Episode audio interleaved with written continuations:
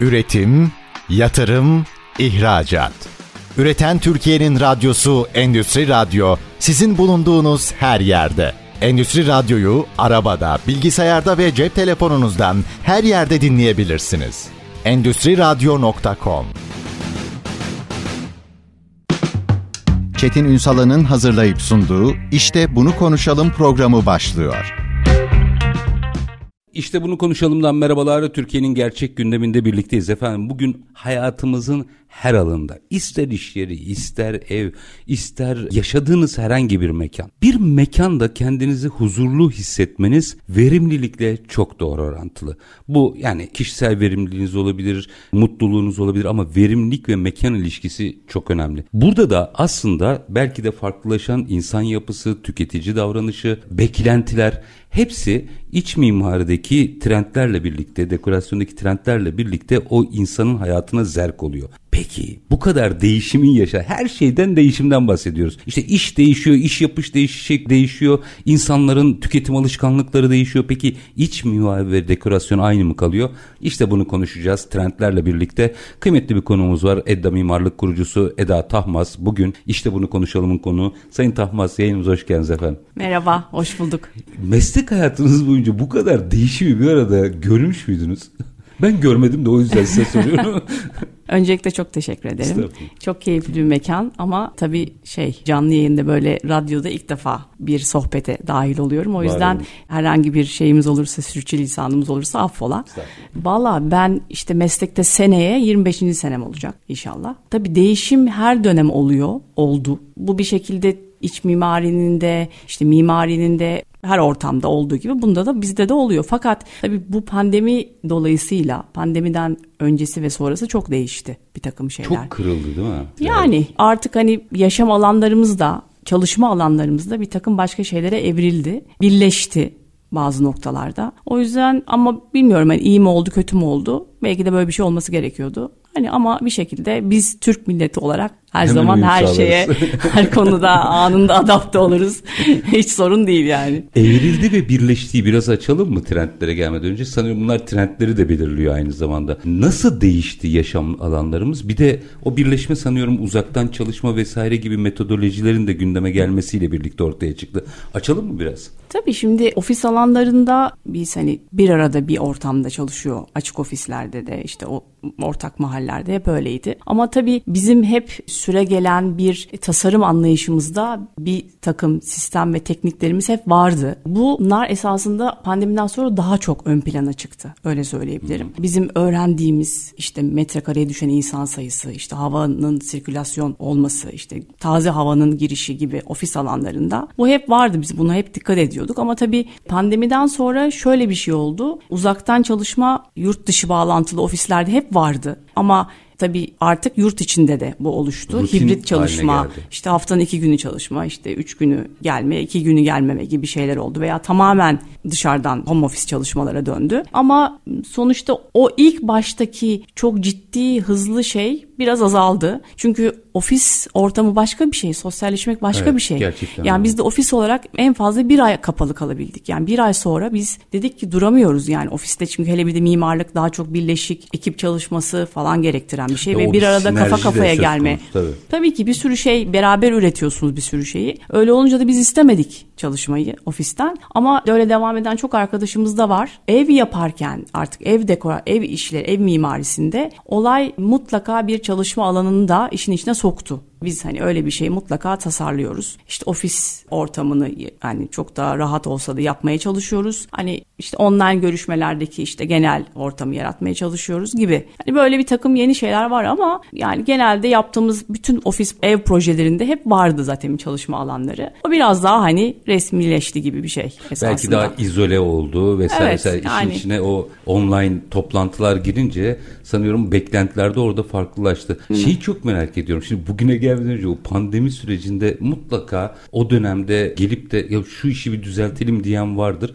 Çocuklar, çalışanlar hepsinin bir arada yaşadığı aile bir arada. Bu taleple gelip de ya şu mevcut durumu düzeltelim diyen oldu mu pandemide? Yani tabii şöyle separe ettiğimiz yerler oldu bir şekilde. Bir nebze de olsa hani bir araya bir şey koyarak bir ses izolasyonu yaptığımız yerler oldu. Ama hani öyle çok spesifik olarak gelip de bunu yapalım, ayıralım dediğimiz öyle bir şey olmadı. Yani genelde zaten hani ofislerde hep biz dikkat ediyorduk o konulara. Evde de çalışma mekanlarında ayrı şeyler yaptık. Ama separasyonlar oldu işte ne bileyim mekan alanları içerisinde belki bazı bölümlemeler falan yapıldı. Bütün bu süreçten baktığımızda şimdi birkaç boyutuyla değişimi konuşmak istiyorum. Hı hı. İnsan kaynağından uygulamalara kadar. Birincisi uygulamalarla başlayalım. Trend olarak baktığınızda madem tüketici davranışları değişti. Bu yaşam alanlarına yansımaması mümkün değil. Mesela son gelen işlerde önceyle mukayese ettiğinizde dikkatinizi çeken değişiklikler neler? Taleplerde tabii ki.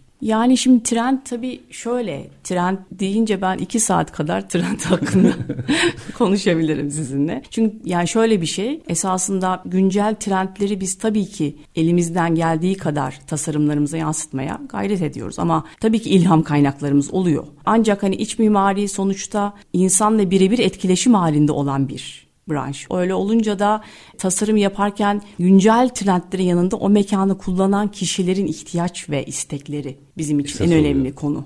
Orada onlar bizim kriterlerimiz esasında. Ama tabii bu ihtiyaç ve istekler doğrultusunda doğal bir etki olarak bazı noktalarda tasarımlarımızda tabii ki trendlerde şey oluyor, etkileşim oluyor. Ama bizim için asıl önemli olan müşterinin ne istediği, onu çok iyi anlayabilmek. Çünkü ofiste olsa, işte konutta olsa o yaşayacak, o kullanacak. Onun için de öncelik bizim için o. Onu iyi anlamaya çalışıyoruz yani. Taleplerde değişim oldu. Mesela yani ben ondan sonrasında böyle kimle sohbet etsem mesela az eşyadan bahseden var bilmem. Böyle bir insanlar darlandı sanki. Mekanlara yansıdı mı bu onu merak ediyorum. Yani tabii az eşyanın dışında hani daha çok böyle mekan mekanlarda bir tık daha bir doğal ortamlar, doğal dokular, rahatlık ön plana çıktı. Yani o robotik görüntüler ufak ufak azaldı. Yani ev yani özellikle hani konutlarda öyle olabildiğince daha böyle rahat ve kişinin kendini gerçekten içeri girdiği zaman kendi kozasında hissedebileceği mekanlar ortaya çıkmasını istiyor herkes. Şimdi ben biz program yapmadan önce biraz iç tasarım trendleri nedir 2022'de diye şöyle bir araştırdım. Böyle garip başlıklar çıktı. Tabii ki hepsini böyle tek tek konuşmamız mümkün değil ama şu birkaç tanesini sayayım. Siz buradan bana trendler nereye gidiyor onu biraz anlatın ne olur. Şimdi biyofilik tasarım diye bir şey var. Geleneksel detaylar hala var hala var.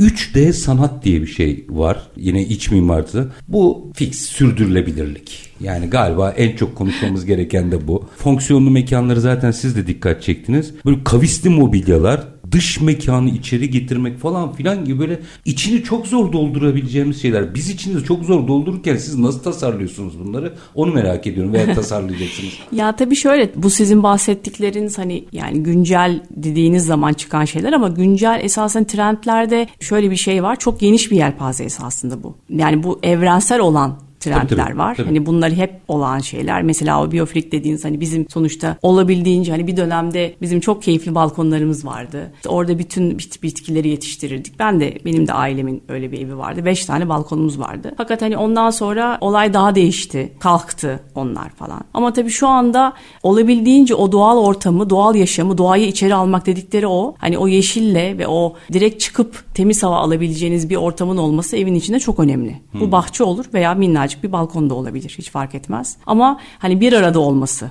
önemli. Ama bunun dışında bir de geçici trendler de var.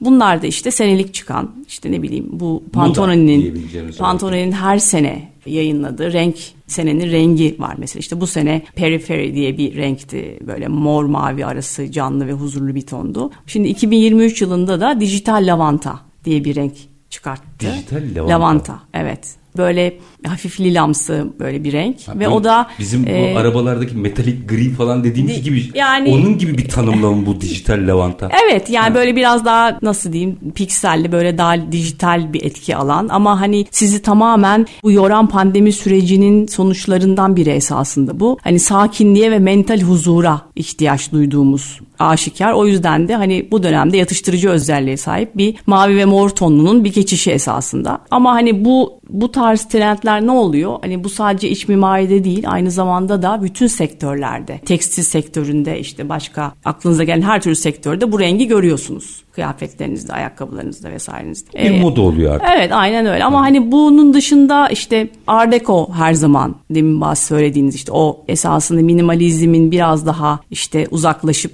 bu Art Deco stiline yönelmek. Bu da genelde bizim geçmişteki sevilen stillere yönlenmek biraz bizim sektörümüzün ve endüstrimizin favorisidir. O yüzden hani bu da hep olan bir stil zaten devam ediyor yani. Onun dışında ama tabii trendlerde şey de var onu da söylemek istiyorum. Yani coğrafyadan coğrafyaya da çok fark eden bir şey esasında trend. Bizdeki olan yorumuyla Amerika'daki, Rusya'daki yorumları çok fark edebiliyor. O yüzden hani nasıl yorumladığınız, nasıl baktınız ama benim en çok benim için gelen yani geçer şey doğal doğallık, doğal malzemeler, işte o sürdürülebilirlik yani evet circular işte şeyler, mekanlar, işte o tarz mobilyalar, daha böyle hani yuvarlak hatlar falan bahsettiğinizde doğal ve organik formlar. Bunlar hep olan şeyler. Yani doğal taş, ahşabın doğal dokuların hepsi, yeşilin her tonu, ve hepsi. Bunlar hep bizi rahatlatan ve dokunduğumuz zaman da o doğada olduğumuz hissi aldığımız materyaller. Aslına bakarsanız ya ben psikologların ve sosyologların yanında olsam iç mimarlarla konuşurum. Şimdi o kadar enteresan bilgiler veriyorsunuz ki pandemi sonrası insanların nereye evrildiğini de hissedebiliyorum sizin verdiğiniz hmm. trendlerden. Şimdi bir iki dakika sonra bir araya gideceğim ama aranın ardından sizin mesleğe yönelik biraz şimdi trendleri konuştuk.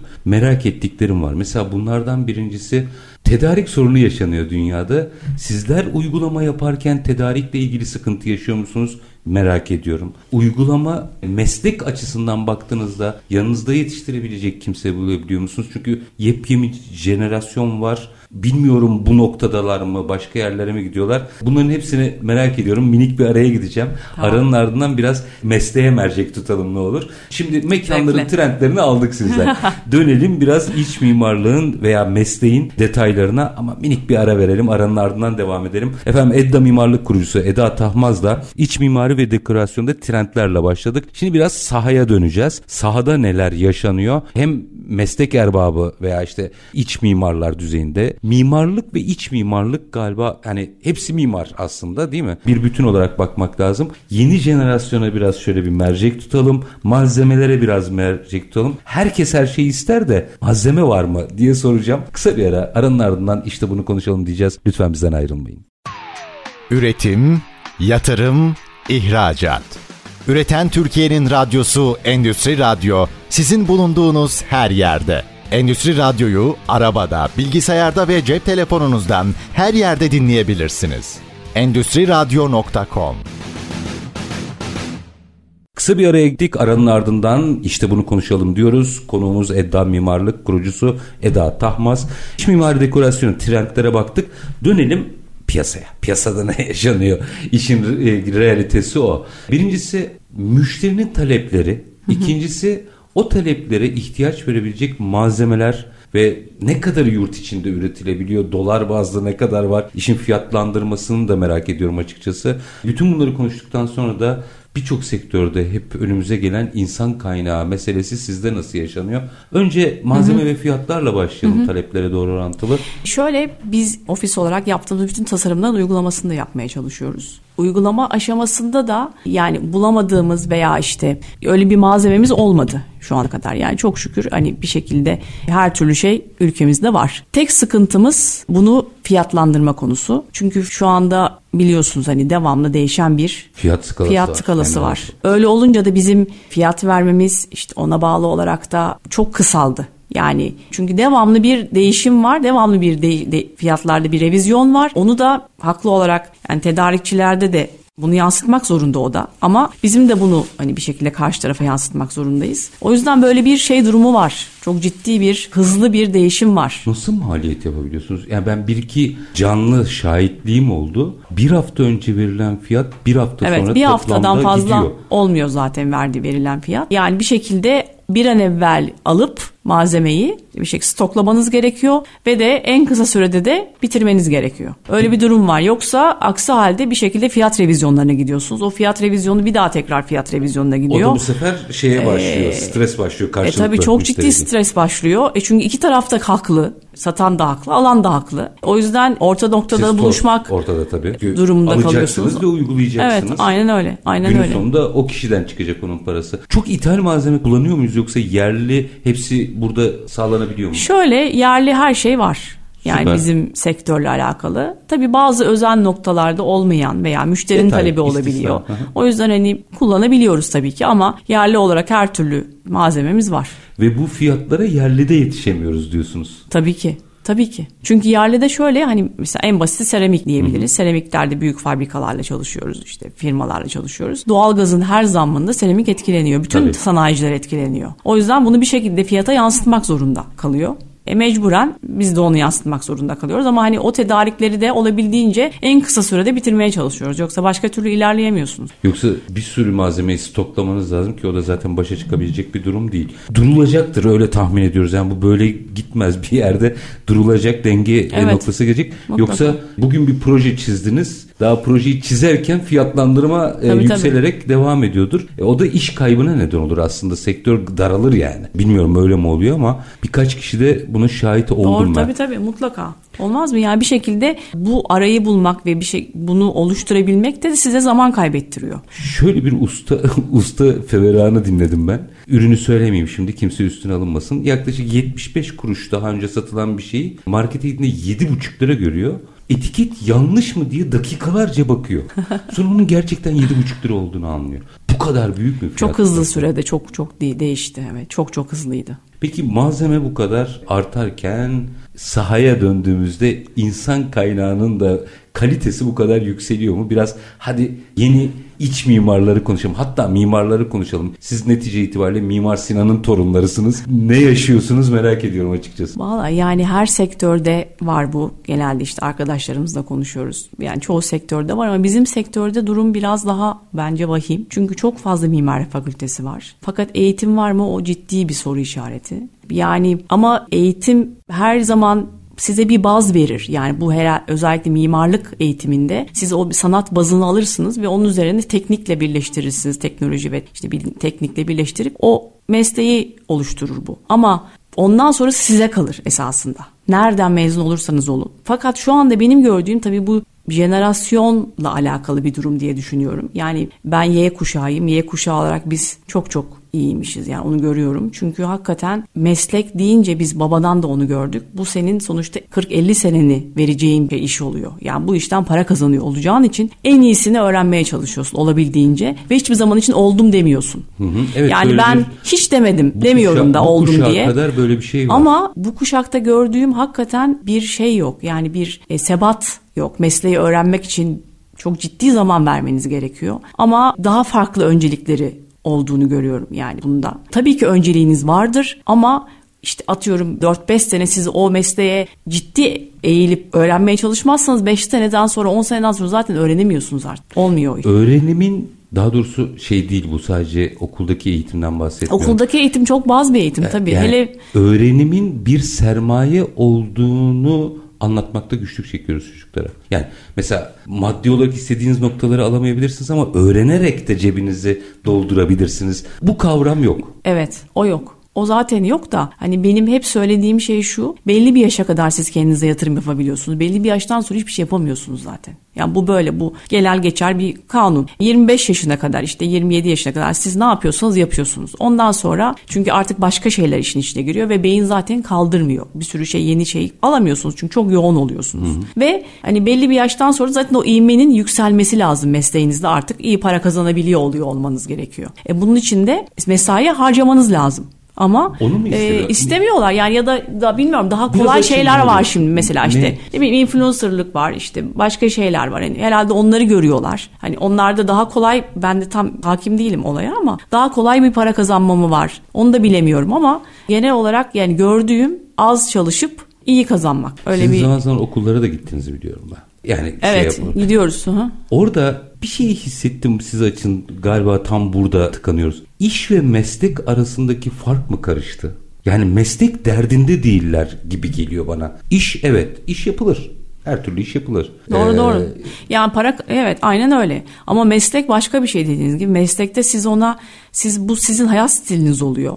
Yani burada işte meslek olarak e, yani bunu para kazanmak olarak görmüyorsunuz. Zaten siz onda çalışıp mutlu bir şekilde çalıştığınız zaman zaten para kazanıyorsunuz. Bunu anlamıyorlar. Bunu işte ben işte hep söylüyorum örnek veriyorum bizim arkadaşları da ofiste beraber çalıştığımız ekip arkadaşlarımıza da söylüyoruz. Ben işte kaç senedir 25 sene olacak. Her gün ofise geliyorum ama ofise gelirken hiç ofise gidiyorum diye düşünmüyorum. Yani hep şey diye düşünüyorum. Ay ne kadar acaba bugün ne yapacağız? Ne tasarlayacağız? Nasıl bir şey yapacağız? O heyecan. O heyecanla gidiyorum. Çünkü hiç hani öyle düşünerek gitmiyorum. Cumartesi de gidiyorum, pazar da gidiyorum yeri geliyor. Ama bana hiç zul gelmiyor gitmek. Yani bu çünkü severek yaptığım bir şey. Bu benim mesleğimin dışında hani hayat tarzı bir şekilde benim için. Öyle görüyorum. Ama şey bunu nedense şey yapamam. Sanki. Ama biz bunu bir şekilde herhalde ben Yıldız mezunuyum. Sonra Mimar Sinan mezunuyum. Mimar Sinan iç mimarlık mezunuyum. Burada orada hocalarımız mı bize bunu acaba verdi diye düşünüyorum. Çünkü çok çok çok iyi hocalarımız vardı. Gerçekten böyle tarzına, stiline baktığımız, kalemine baktığımız, böyle üstünü başını incelediğimiz, çok böyle özenli yani çok çok keyifliydi bizim okuldaki derslerimiz. Acayip keyifliydi yani. Öyle olunca da belki de oradan mı aldık acaba o mikrobu? Yani o bize böyle bir içimize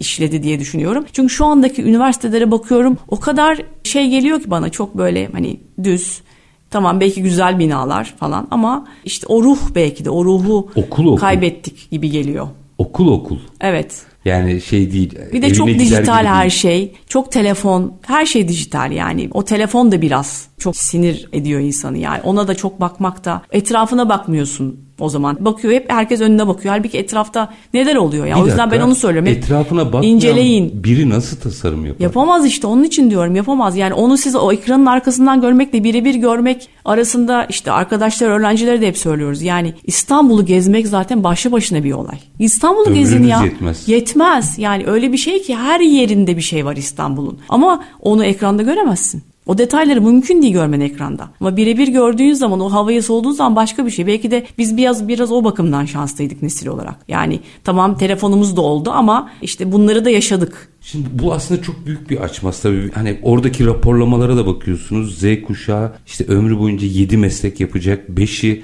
henüz icat edilmedi diyor ama o zaman onlar iş oluyor işte meslek olmuyor falan gibi böyle acayip karmaşalar. Bu standart bir işte belki su kaldırabilir ama işin içine tasarım, yaratıcılık hatta mimari girdiği zaman işin rengi sanki değişiyor. Çok. B- bilmiyorum biraz gördüğümü ben bir tespit edeyim siz bunu analiz edin ne olur. Hı hı. Sanki iş kıyafetse meslek karakter gibi. Çocuklara sanki bunu mu anlatamıyoruz? Evet anlatamıyoruz herhalde. Aynen öyle. Evet meslek, iş bilmiyorum. İş belki bizde çok o kadar o ayrımı hissettik mi? Ama bizim için hani mesleğimiz para kazanmak için yaptığımız bir şey olmadı. Öyle olduğu zaman da hani o bizim emek verdiğimiz yani elimizle yaptığımız ben hala tasarımlarımı serbest çiziyorum yani oturuyorum eskiz tasarlıyorum. Hani bunu elle yaptığın zaman sen o zaman tabii hissettiğin duygular da başka oluyor. Baktığın yani böyle kağıtları önüne dizdiğin zaman gördüklerin de başka. Daha üç boyutlu görebiliyorsun o zaman. Ama ekranda gördüklerinle ben hala onu söylüyorum. Ya diyorum bırakın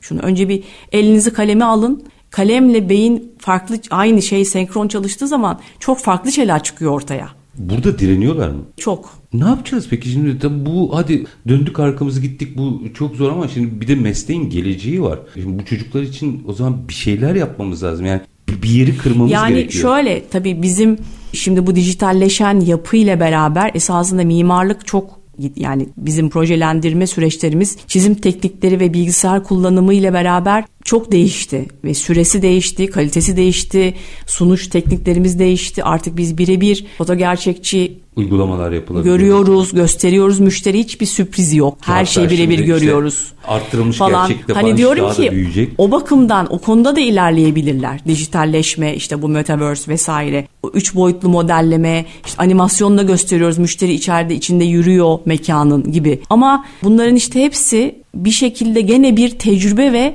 bilgi istiyor. Şimdi siz bir mekan yaratmanız için tamam süper biliyorsunuzdur belki programı ama o mekanı yaratmak için o bilgiye sahip olmanız lazım. Teknoloji yaptığınız bir şeyi göstermeye ya da uygulamaya yarar. Yarıyor. Evet ilk çok önce bir güzel şey yarıyor. yapmanız Ama gerekiyor. evet bilme yani eğer hakikaten biliyorsanız süper yarıyor. Artık mimaride de mesela bu işte bina simülasyonlarıyla artık binanın atıyorum 20 sene sonraki ne olacağını, nereye gelebileceğini görüyorsunuz. Yani bu tarz teknikler çok ilerledi. Restorasyonda da aynı şekilde. Restorasyon ben ilk benim mesleğim restorasyon. Ya ben hatırlıyorum bir, bir ay falan röleve çıkartırdık bir mekanın rölevesi işte büyük yalılar vesaireler tarihi eserler Daha tarihi dokunmadan. yapılar Evet röleve ama artık şimdi o yani bir lazer tarama sistemiyle direkt sizin röntgeninizi çeker gibi insan vücudunun nasıl röntgenini çekiyor binanın röntgenini çekiyor ve bilgisayar ortamına aktarıyor. Düşünebiliyor musunuz? Yani bu müthiş bir şey esasında düşündüğünüz zaman insan yükünü hop bir anda şey yapıyor. Ya bunları şey ama o ama bunları da kullanmayı bilmek. ki o zaman. Ya tabii o da var ama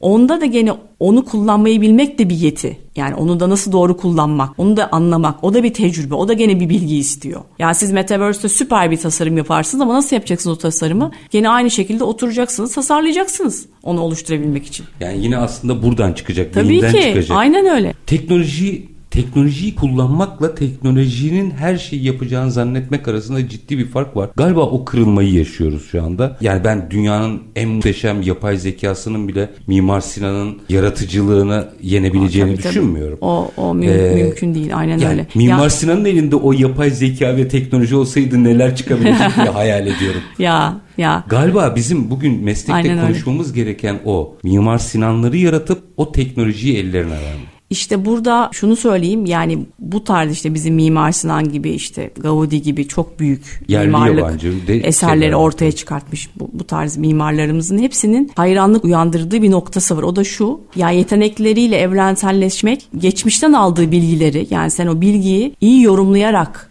geleceğe taşıyorsun. Bunu yorumlayabilmek için de Biriktirmiş olman lazım. çok ciddi biriktirmiş olman gerekiyor. İşin bu boyutunu birazcık daha konuşmak isterim. Çünkü aslında bir anlamda dijitalleşmeyi de konuşuyoruz. Kuşak bizi affetsin. Kuşak üzerinden konuşuyoruz ama realite bu. Ne yapmak lazım? Belki size gelen stajyerlere gösterdiğiniz yol haritalarını da biraz açmak lazım. Ne tavsiye ediyorsunuz? Belki mesleğe oradan bir çıkış bulabiliriz. Yoksa teknoloji evet muhteşem ama teknoloji hiçbir şey yapamıyor. Sizin yapmasını istediğiniz bir şeyi yapabilir ancak. Bunu biraz konuşalım ama minik bir araya gidelim. Edda Tamam. Mimarlık kurucusu Eda Tahmaz'la sohbetimiz devam edecek. Kısa bir ara lütfen bizden ayrılmayın.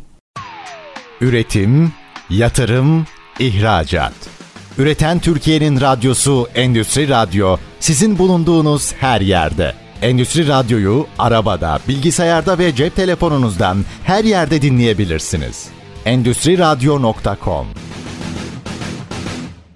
Kısa bir aranın ardından işte bunu konuşalım demeye devam ediyoruz. Ne konuşuyoruz efendim? İç mimari ve dekorasyonun trendleriyle başladık. Mesleğin kendisinde kaldık. Çünkü buradan aynı zamanda dijitalleşme çelişkilerini de mercek altına alıyoruz. Konuğumuz Edda Mimarlık kurucusu Eda Tahmaz. Şimdi araya gitmeden önce bence çok çarpıcı şeyler söylediniz. Teknolojiye teslim edilmek istenen bir meslek. Ama siz diyorsunuz ki önce mesleğin olacak, teknolojiyi kullanacaksın. Belki bunun biraz hani nasıl çözülür, yolu yordamı nedir diye çözüm ararken yanınıza bir stajyer geldi. Ve iç mimarlık okuyor. Hadi ona verdiğiniz öğütleri dinleyicilerimizle paylaşın. Bence birçok sektör buradan ilham alacaktır. Neyi nasıl okuması lazım? Stajyer dediğiniz zaman biz alıyoruz her sene 3-4 tane stajyerimiz oluyor farklı okullardan ve stajyerler bizim için çok önemli çünkü mesleğe alacak kişiler, meslek sahibi olacaklar birkaç sene sonra. Öyle olunca da onlara böyle gözümüz gibi bakıyoruz yani ve de hepsine elimizden geldiği kadar işlerin içine sokuyoruz ki anlasınlar ve ikinci, üçüncü sınıftalarsa bir sonraki senelerde ona göre davransınlar. Çünkü bazen meslekte okurken ya meslek okurken onu anlayamıyorsunuz, algılayamıyorsunuz sahada neler olduğunu. Ama stajlar bu bakımdan çok çok önemli. Hele mimari de aşırı önemli. Hem ofis stajı çok önemli hem de şantiye saha stajları çok önemli. Ama önce ofis stajlarını yapıyorlar sonra saha stajlarını yapmaları gerekiyor diye konuşuyoruz hep. Ofise geldikleri zaman biz onları direkt projelerin içine sokuyoruz. Yani diyoruz ki bakın inceleyin nasıl bir yol haritası izliyoruz. Ve de öncelikle teknik olarak en iyi şekilde paftaya ve işte mekanı algı oturtabilmek. Onları anlatmaya çalışıyoruz. Ama tabii burada şu var. Bir işi de birkaç kere 3-5 kere doğru yaptıkça yaptıkça yaptıkça ve o işi doğru hale getirdikten sonra siz onu tam anlamıyla algılamış oluyorsunuz. Çünkü arada hata yapmasına da izin vermek Tabii lazım. ki yani yapıyor hata zaten ama bu hatayı bir kere yapıyor, iki kere yapıyor. Artık üçüncüde tekrar yapmıyor. Çünkü anlıyor. Ve bunu da işte diyoruz ki bak bundan sonraki projelerinde sen okulda daha bir sürü proje alacaksın. En az 2-3 projesi daha var. Ona göre yaklaş. Hocanı ona göre konuş. Ona göre zorla. Çünkü onları bildiğiniz zaman hocanızla konuşmanız bile değişiyor. Aynı dili konuşmaya başlıyorsunuz. Tabii ki. Öyle olunca da ondan daha farklı şeyler öğrenebiliyorsunuz. Ve de biz elimizden geldiği kadar her şeyi göstermeye çalışıyoruz. Ama burada en çok söylediğimiz şey çalışmak. Bir mesleğe değişmiyor değil mi? bir mesleğe emek vermek. Emek vermek için de işte oturacaksın defalarca işte en ufak detayına kadar çünkü biz çiziyoruz projelerde. İşte mobilya tasarımlarını gösteriyoruz. İşte aydınlatma tasarımlarını gösteriyoruz. İşte planlar nasıl oluşturuyor, yerleşim döşeme planları, tavan planları. Çünkü çok teknik, çok farklı disiplinlerin bir arada olduğu bir meslek iç mimari ve mimari. Öyle olunca da biz elektrik firmalarıyla, mekanik gruplarıyla hepsiyle beraber çalışıyoruz. Hepsini üst üste koyuyoruz, çakıştırıyoruz. Çünkü bir mekanın sadece iyi gözükmesi değil olay. Teknik olarak Önemli olan çok iyi aydınlanması, çok, iyi havalandırılması. Siz istediğiniz kadar muhteşem bir mekan ortaya çıkartın ama o mekanda gidince hava alamıyorsanız hiçbir işe yaramıyor. Siz tabii bir de çok sektörle ve branşla birlikte çok çalışmak zorunda çok kalıyorsunuz. evet yani inanılmaz 50'ye yakın ayrı firmayla yani ayrı branşla çalışıyoruz. İşte demircisi ayrı, elektrik firmalarındaki farklı farklı işte otomasyon bilmem ne hepsi farklı. Ama hani bu da tabii neyi gerektiriyor? Çok keyifli. Çünkü çok bileşenlisiniz. Çok farklı disiplinler aynı anda çalışıyor. Ama çocuğun bu dinamiği de yönetiyor veya yönetmeyi öğreniyor olması lazım. Mesela bu çoğunun Evet. aklına gelmiyordur. Ama işte bunda şöyle önce siz masa başında işi çözmeniz gerekiyor. Sonrasında da sahada bunu gördüğünüz zaman zaten bu birleşiyor. Yani ben hep onu söylüyorum. Sakın ha diyorum tek bir şeye odaklanmayın. Sadece gidip ofiste çalışmayın ya da sadece gidip şantiye de olmaz. Hani bunu bir arada düşünmeniz lazım ve eğer kendini geliştirmek istiyorsan da böyle firmalarla çalış. Diğer türlü körelirsin. Çünkü belli bir yaştan sonra da tekrar geri dönmen de çok zor oluyor. Dönemiyorsun çünkü. Biriktirerek gitmesi gerekiyor. Tabii ki. kadarıyla. Tabii ki. Şimdi orada ilginç bir şey var. Sektörde de denge noktasını biraz merak ettiğim için mesela iç mimarlık okuyan çocuklarla da gittiğimde konuştuğumda şey diyorlar. Ya bize mesela şu programı mükemmel biliyor musun diyorlar. Şimdi, o zaman bu beklentiyi de bir dengelemek lazım. Yani program madem her şeyi çözmeyecek. Program öğrenilebilir bir şey. Tabii Niye ki. çocuklara önce program sorar sektör? E program bilmek zorundasınız ama. Yani programın tabii ki soruyoruz onu. Çünkü hani AutoCAD bizim her şeyimiz mesela. Yani AutoCAD bilmek zorundasın. Ama tabii burada arkadaşlar onu söylüyorum. Şimdi programlar öyle derya ki esasında. Çok farklı arayüzleri var. Çok ve çok derin esasında. Ama onu siz ne kadar derine inip kullanırsanız o kadar hızlı hızlanıyorsunuz ve o kadar iyi kullanıyorsunuz. Ama bunu da kullandıkça anlıyorsunuz. Genelde geliyor arkadaşlar biz gayet iyi biliyoruz diyorlar. Oturuyorlar iki gün sonra hiçbir şey bilmediklerini anlıyorlar. Siz aslında ne kadar bildiğiyle değil, onun içerisinde bir şeyler yapabilme kültürüyle ilgileniyorsunuz. Doğru.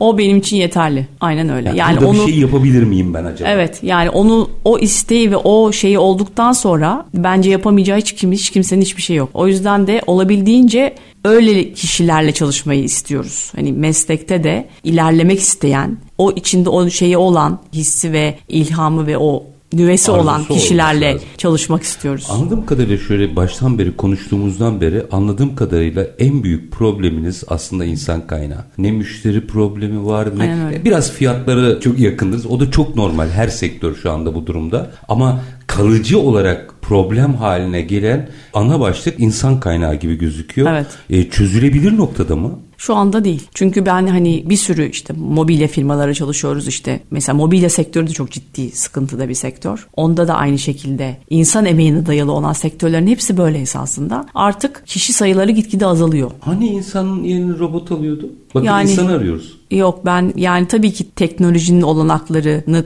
kuşkusuz bizim zamanımızı daha iyi kullanmamıza sebep oluyor ama burada ben şeye inanmıyorum. Yani bizim sektörde aynı şekilde özellikle mimarlık sektörü onu söylemek istiyorum. Ben her zaman öneriyorum mesleğimi. Belki dinleyen genç arkadaşlar vardır bizi. Çünkü mimarlık yerinin alınması en düşük oranda beklenen bir meslek. Oxford Evet Oxford, Oxford Üniversitesi'nin yaptığı bir araştırmaya göre evet çok çok az. Yani bu şimdi bizim sektörümüz çünkü sanal gerçeklik, robotik ve yapay zeka gibi yeni teknoloji alanlarının mimarların üretimlerine köklü değişiklikler getireceğini ya yatsıyamayız ama yorum ve muhakeme kabiliyeti ve o akıl ve o düşünme ve onu e, bir sürü bileşeni bir araya getirme o yapay zekanın oluşturmasını ben mümkün görmüyorum. Aksine bence sizin sizin meslek grubunun yaratıcılığını daha da tetikleyecek bir şeydir. Düşünsenize Tabii ki hani öyle, öyle bir şey oldu zaten. hayal edersiniz ya şimdi bunu usta burada yapamayabilir diye mesela bir robotu yapabilir onu. Tabii tabii öyle oldu zaten yani bir sürü o bahsettiğimiz o organik formları art binalarda görüyoruz. Son derece hani üretilebilir şeyler haline geliyor artık esasında Eski bu ustalar onu da teknoloji. yapardı da. Yani öyle olunca esasında bizim bakış açımız tamamen açılıyor yani bu tamamen geniş açı ol- olabiliyor esasında ama işte onda da gene onun için de bir tasarım ve bilgi gerekiyor hepsinde. Günün sonunda aslında anladığım kadarıyla teknoloji ne kadar gelişirse gelişsin insan, yaratıcılık, bakış açısı faktörleri sizin meslekte kaçınılmaz. Birçok sektör içinde aynı şeyi söyleyebiliriz. Doğru. Yani burada bir şeyi daha çürüttük ki robot insanın yerini almıyor. Birlikte çalışıyorlar. Aynen öyle. Aradaki fark bu. Şimdi o zaman madem bu kadar dijitalleştik, bu kadar da zanaattan bahsettik. Bence günün sonunda mimarlık da bir zanaat zaten yani. Trendten daha bahsedelim. Bir 5 dakikamız var. Herkesin dilinde bir akıllı şehirler, akıllı şehirlerden oluşan akıllı evler, dijitaller. Evet oraya doğru gidiyoruz. Veri ekonomisine doğru gidiyoruz. Ama ve lakin mesela siz mesleğinizi bütün bu akıllı şehirlerin içerisinde nereye konumluyorsunuz? Valla akıllı şehirler yani dijital binalar esasında o binalarda şöyle çalışıyoruz biz. Esasında mimarlıkla mühendislik bir arada çalışıyor o binalarda ve odağı tamamen insan oluyor. Yani daha çok insan odaklı bir tasarım ürüyor. Öyle olunca da işte enerji verimliliği, kullanım kolaylığını arttıran ürünler kullanmak, ortam koşullarını optimize etmek vesaire bunların hepsi bu bizim akıllı binalar dediğimiz olayları esasında oluşturuyor. Bu bir bütün. Burada tamamen insanın kullanımının kolay kullanması. O odaklı. Ya aslında belki burada akıllı şehirleri, akıllı binaları da bu tekrar tanımlamak lazım. Biz hep teknolojiden bahsediyoruz. Sürdürülebilirliği koymak lazım belki de. Yani o yaşayan, hayatın normalleştiği şehirlerden bahsediyoruz. Daha sistematik. Ama mesela bu kadar her şeyin uzay gemisi haline dönüşme öyle bir şey hayal ediyor. E bilmiyorum benim aklımda öyle bir şey geliyor. Fotoğraf çıkıyor ve bundan çok hoşnut değilim. Onu da açık söyleyeyim. Yani her şeyin bir Apollo gemisi gibi olmasını istemem. Burada size şimdi iç mimarlara ekstra bir görev daha düşmüyor mu? Bu kadar her şeyin mekanikleştiği, dijital olarak algılandığı bir dünyadaki estetiği bize yine iç mimari sunmayacak mı? Ya tabii mutlaka öyle ama bizim özellikle iç mimaride yaşamak istediğimiz mekanlarda onu biz tamam çok ileri bir teknolojiyle bir sürü şeyi kontrol etmek, işte uzaktan erişim, havayı temizlemek, işte bir sürü home connect sistemler vesaire bunların hepsi okey. Ama bir o kadar da esasında biz doğala doğru gitmek istiyoruz mekanlarda da. Yani doğal ortam, doğa içinde olmak, onu koklayabilmek, ona dokunabilmek istiyoruz. Ya bu esasında bu beraber bu bir girift bir durum. Ama Dengeyi mi arıyor? Evet evet. Refik Anadolu diye bir e, sanatçı var biliyorsunuz onu. O işte onun bence yaptığı işte bu tamamen yapay zekanın oluşturduğu müzik ve işte görselle beraber onun senkron olarak çalışması bina cephelerinde benim hani şu anda en keyif alarak seyrettiğim ve bakmaya doyamadığım şeylerden bir tanesi. Çünkü orada hem bir teknoloji var ve o teknolojiyi görüyorsunuz ama o teknolojinin de yaptığı şey Refik Anadolu'nun ağaçlar ve flora ile beraber bu iki imgeyi algoritmik olarak bir sanat eserine dönüştürmesi. Yani bizim esasında burada görmek istediğimiz oradaki o sanat eserini görüyorsunuz ama aynı zamanda dijitalle birleştiği ortamını gör. Yani bu bir bütün esasında. Ama Ben estetik olmak. Evet. Yani iki dakikada şunu da yorumunu alayım. Bunu kendi mesleğiniz adına e, yorumlamanızı rica edeceğim. Müthiş fotoğraf makineleri var şimdi. Her şey dijital. Oynuyorsunuz yani. ama iPhone mesela- 14 Pro var mesela. Ama ikinci bir Ara Güler yok. Ara Güler'in bir fotoğrafının sıcaklığı o muhteşem dijital makinelerde yok. Aynı şeyi mesleğiniz adına yorumlar mısınız? Tabii şöyle söyleyeyim. Fotoğrafta bir başka bir sanat. Yani o gerçekten tamamen o göz, onu görmek ve o anda deklanşöre basmak. Yani o tamamen birkaç saniyelik bir olay. Onu görmek için de o göze gö- gözünüzün olması gerekiyor. Evet, o gözün olabilmesi için de evet yani tamamen bir sürü şey, bir sürü katman bir arada esasında burada. Bizim mesleğe yorumlarsak da dediğim gibi ben yine aynı şeyi söylüyorum. Hani oturup eskiz yapmanın, serbest el tasarım yapmanın veya işte flomasterli bir şeyler yapmanın zevki hiçbir şeyde yok bence. Yani günün sonunda aslında işin yaratıcılığını yapan insan. Onu ıskalamamak lazım. Belki genç kuşaklara da dijital makinenin değil deklanşöre sizin bastığınızın anlatılması gerekiyor ne dersiniz? Çok doğru. Harika. Aynı durum sanıyorum sizin meslek için de geçerli. Ee, Aynen öyle. Ben çok keyif aldım ve Çok e, teşekkür ederim. Ben de öyle. ufkum açıldı. Çok çok Sağ teşekkür olun, sağ ediyorum. olun. Çok Sayın teşekkürler. Tanmaz. Umarım bütün bunların denge noktası bulunduğu bir program yaparız. Bundan belki 5 sene sonra Aa, gördünüz mü Eda Hanım bunları konuşmuştuk ama dengelendi iş Ya, deriz. değil. Yepyeni İnşallah. gençler gelir arkadan. Evet, Biz evet. onların konu Evlenin. olur sohbet ederiz. Edda Mimarlık Kurucusu Eda Tanmaz çok teşekkür ediyorum. Ben sana. çok teşekkür ederim. Var olun. Çok çok çok keyifliydi. Sağ olun, var olun. öyle. İyi akşamlar. Evet bugün iç mimari ve dekorasyondan başladık, meslekten devam ettik. Dijitalleşmeyle de dijitalleşme insan yaratıcılık ilişkisi içerisinde de sohbetimizi tamamladık. Konumuz Edda Mimarlık kurucusu Eda Tahmaz'dı. Biz işte bunu konuşalım dedik ama her zamanki gibi bitirelim yine. İşinizi konuşun, işinizle konuşun. Sonra gelin işte bunu konuşalım. Hoşçakalın efendim.